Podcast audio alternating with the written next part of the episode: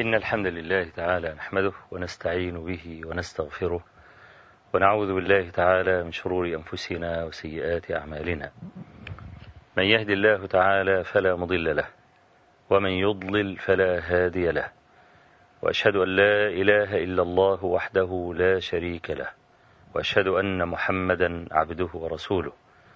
أما بعد فإن أصدق الحديث كتاب الله تعالى وأحسن الهدي هدي محمد صلى الله عليه وآله وسلم وشر الأمور محدثاتها وكل محدثة بدعة وكل بدعة ضلالة وكل ضلالة في النار. اللهم صل على محمد وعلى آل محمد كما صليت على إبراهيم وعلى آل إبراهيم في العالمين إنك حميد مجيد. وبارك على محمد وعلى آل محمد كما باركت على إبراهيم وعلى آل إبراهيم في العالمين إنك حميد مجيد. يقول محمد ابن إسماعيل الصنعاني عن ابن عيينة ابن عيينة سفيان أبو محمد الهلالي طبعا أحد تلاميذ أبي حازم. قال أبو حازم لجلسائه يوما وحلف لهم لقد رضيت منكم أن يبقي أحدكم على دينه كما يبقي على نعله. يا سبحان الله. يعني أبو حازم يقول هذا الكلام في زمان التابعين.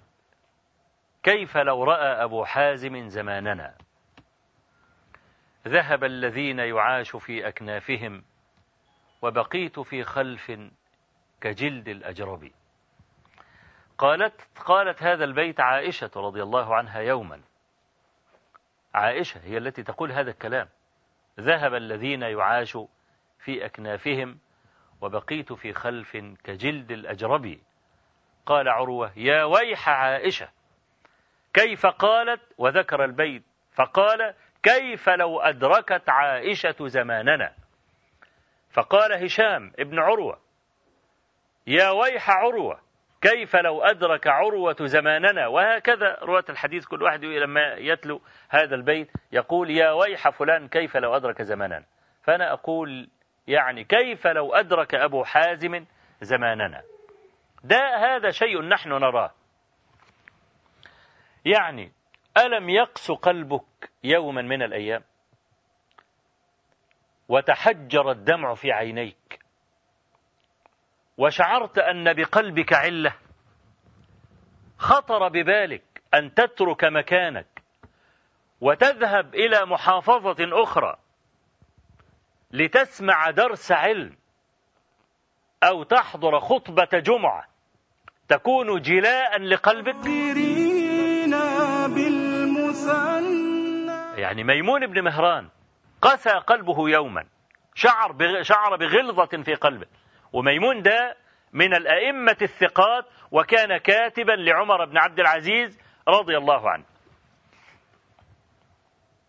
شعر بقسوة في قلبه وكان يسكن في البصرة قال لابنه عمرو يا بني خذ بنا إلى الحسن.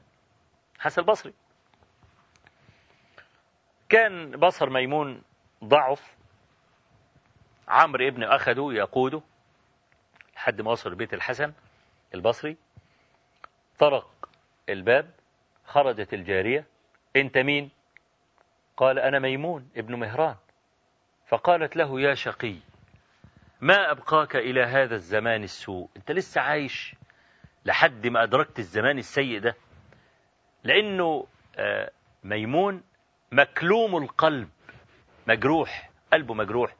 أول ما سمع الكلمة دي من البنت بكى. والفضيل بن عياض له, كلمة جميلة. يقول إذا قرح القلب نديت له العينان. هو الواحد بيعيط ليه بسرعة؟ تقول له اتق الله يعيط. أو يعمل أي حاجة تدل على أنه انفعل الكلام زي مالك بن مغول رحمه الله. قال له رجل اتق الله فوضع خده على الأرض. هو شاف إن ده الانفعال الطبيعي للكلمة العظيمة دي. اتق الله وضع خده على الأرض. لما واحد يقال له اتق الله يعيط على طول. طب ده لماذا يبكي؟ قلبه مجروح. جاهز. الفضالي بيقول إذا قرح القلب كان فيه قرحة يعني نديت له العينان تلاقي عين بالدم على طول. فلأن ميمون مقروح القلب أول ما البنت قالت له كده يا شقي ما أبقاك إلى هذا الزمان سوء بكى وعلى نحيبه. أول ما على نحيبه الحسن داخل الدار طلع يشوف مين اللي بيعيط. فإذا ميمون ابن مهران فالتزمه أخذوا بالعانقه يعني ودخل معاه الدار. فقال ميمون يا أبا سعيد بيكلم الحسن يعني أبو سعيد كنية الحسن البصري. يا أبا سعيد إني آنست في قلبي غلظة فاستلن لي. قل لي شيئا يلينه. أفأصوم له يا أبا سعيد؟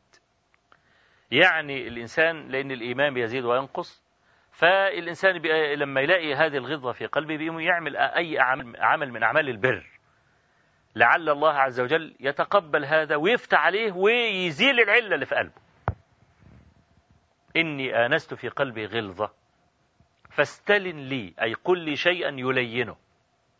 أفأصوم له يا أبا سعيد؟ فقال الحسن بسم الله الرحمن الرحيم. أفرأيت إن متعناهم سنين ثم جاءهم ما كانوا يوعدون ما أغنى عنهم ما كانوا يمتعون. الآيات دي من آخر سورة الشعراء أول ما تلاها الحسن أغشي على ميمون. فقد الوعي. أول ما قال له مش قلت لك قلبه جاهز؟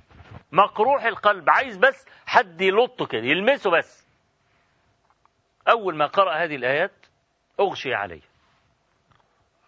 طبعا لما أغشي عليه الحسن البصري سابه. دخل الدار هو كمان ما برضه الآيات أثرت في الحسن. بعد مدة أفاق ميمون. الجارية زعلانة طبعا. سيدها برضه دخل في نوبة من البكاء ولا نوبة من الحزن والانفعال والكلام ده. فجت لقت وفاء كده قالت لهم اخرجا فإنكما أزعجتما الشيخ سائر اليوم. يعني عكرتوا عليه النهار بحاله. لما جيت تقول له كلمتين أرى الآيتين دول النهار بتاعه خلاص راح. طبعا فميمون ابن مهران أخذ عمرو ابنه وخرجوا من الدار وهو بقى ماشي معاه حاطط إيده في إيده بيتعكز عليه. فعمرو بن ميمون يقول لأبيه يا أبتي أهذا هو الحسن؟ ألا كل شوية الحسن الحسن الحسن. ألا هو إيه يعني؟ آيات أنا حافظها ما قالش حاجة يعني كبيرة يعني. أهذا هو الحسن؟ لقد كنت أظنه أكبر من ذلك. يعني هيقول لنا كلام من كلام الحسن المعروف بقى. إنهم وإن هملجت بهم البراذين وطقطقت بهم البغال فإن ذل المعصية لا يفارق وجوههم أبى الله إلا أن يذل من عصاه. ويقول هانوا عليه فعصوه ولو عزوا عليه لعصمهم. كلام الحسن الكلام الجميل يعني المعروف من كلام الحسن. فعمرو بقى فكر بقى انه يعني هيقعد بقى يقول بقى خطبة بقى يعني ما قالش حاجة. قال كنت أظنه أكبر من ذلك. قال عمرو فضربني أبي في صدري. وقال يا بني لقد تلا عليك آيات لو تدبرتها بقلبك لألفيت لها كلوما فيه. الكلم اللي هو الجرح يعني هذه الآيات لا تلابس سمعك إلا وتجرح قلبك. أفرأيت إن متعناهم سنين؟ ثم جاءهم ما كانوا يوعدون. العذاب بقى والمساءلة والكلام ده. هو من النهاردة متمتع في الدنيا. ملك مطاع يلبس التاج. إذا أشار الكل تحت الرجلين. إذا مشى الكل أمامه الكل وراه والكلام ده. إذا تمنى أية أمنية يلاقيها فورا. لا مرض في يوم من الأيام. ولا احتاج في يوم من الأيام. ولا أمر بأمر فقيل له لا في يوم من الأيام. غاب كم سنة يعني في الحياة الدنيا دي؟ مئة سنة؟ عاش مئة سنة يعني؟ مئتين سنة؟ تلتمائة سنة؟ وبعدين؟ يموت؟ يدخل في تحت تحت في القبر؟ ألف سنة ألفين سنة سنة ثلاثة الله أعلم. وبعدين يقوم اليوم طوله خمسين ألف سنة. عريان جوعان عطشان. العرق بتاعه ممكن يبقى واصل لحد دماغه. وشايف الناس بتتطاير الصحف ده رايح النار وده رايح الجنة وهو مرعوب. أفئدتهم هواء يعني ما فيش قلب في صدره طار قلبه طار من الرعب. وفي الآخر ياخد كتابه بشماله ويدخل النار؟ أه. أفرأيت إن متعناهم سنين ثم جاءهم ما كانوا يوعدون. ما أغنى عنهم ما كانوا يمتعون. هلك عني سلطانية. كل حي سيموت. ليس في الدنيا ثبوت. حركات سوف تفنى ثم يتلوها خفوت. وكلام ليس يحلو بعده إلا السكوت. أيها السادر قل لي أين ذاك الجبروت؟ كنت مطبوعا على النطق فما هذا الصموت؟ ليت شعري أهمود ما أراه أم قنوت؟ أين أملاك لهم؟ في كل أفق ملكوت. زالت التيجان عنهم وخلت تلك التخوت. أصبحت أوطانهم من بعدهم وهي خبوت. لا سميع يفقه القول ولا حي يصوت. عمرت منهم قبور وخلت منهم بيوت. إنما الدنيا خيال باطل سوف يفوت. ليس للإنسان فيها غير تقوى الله قوت أغلى شيء يحرزه الإنسان طاعة الله عز وجل. مساكين أهل الدنيا خرجوا منها وما ذاقوا ألذ ما فيها. ألا وهو ذكر الله تبارك وتعالى. الحياة بدون ذكره جحيم لا يطاق. ما صبر هؤلاء على الحياة إلا أنهم موتى لا يشعرون. ولو كان عندهم قدر من الحياة ما استطعموا الحياة. فيبقى الإنسان إذا عرض له قسوة قلب شعر أنه يقرأ القرآن ولا يتأثر به. مش لازم مرة ولا مرتين ولا ثلاثة لكن صار ديدنا له. يقرأ القرآن زي ما يكون بيقرأ جورنال. أهو كلام وخلاص. إذا شعر بهذا ينبغي أن يبحث عن طبيب يجلو علته. قال عبد الله بن المبارك الإمام المبارك رحمه الله كانت إذا ضاقت بنا الأرض وساءت منا الظنون نذهب إلى الفضيل بن عياض. ننظر إليه ثم نرجع. بس. كفاية عليه. يطالع وجه الفضيل ابن عياض. وكان الرائي إذا رأى الفضيل رأى وجه امرأة ثكلى. حزين. عنده انكسار كامل ودائم. الفضيل ده حاجة كبيرة أوي أوي. وهذه أمة مجيدة. فيها مثل الفضيل الملايين. فيها مثل الفضيل الملايين. ممن يستمطر بدعائه القطر. وممن لو أقسم على الله لأبره. لكن عايشين بقى في فترات الضعف والانكسار.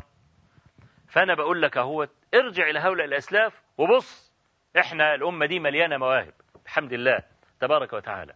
نسأل الله عز وجل أن يأذن ببزوغ فجر التمكين لهذه الأمة المسلمة.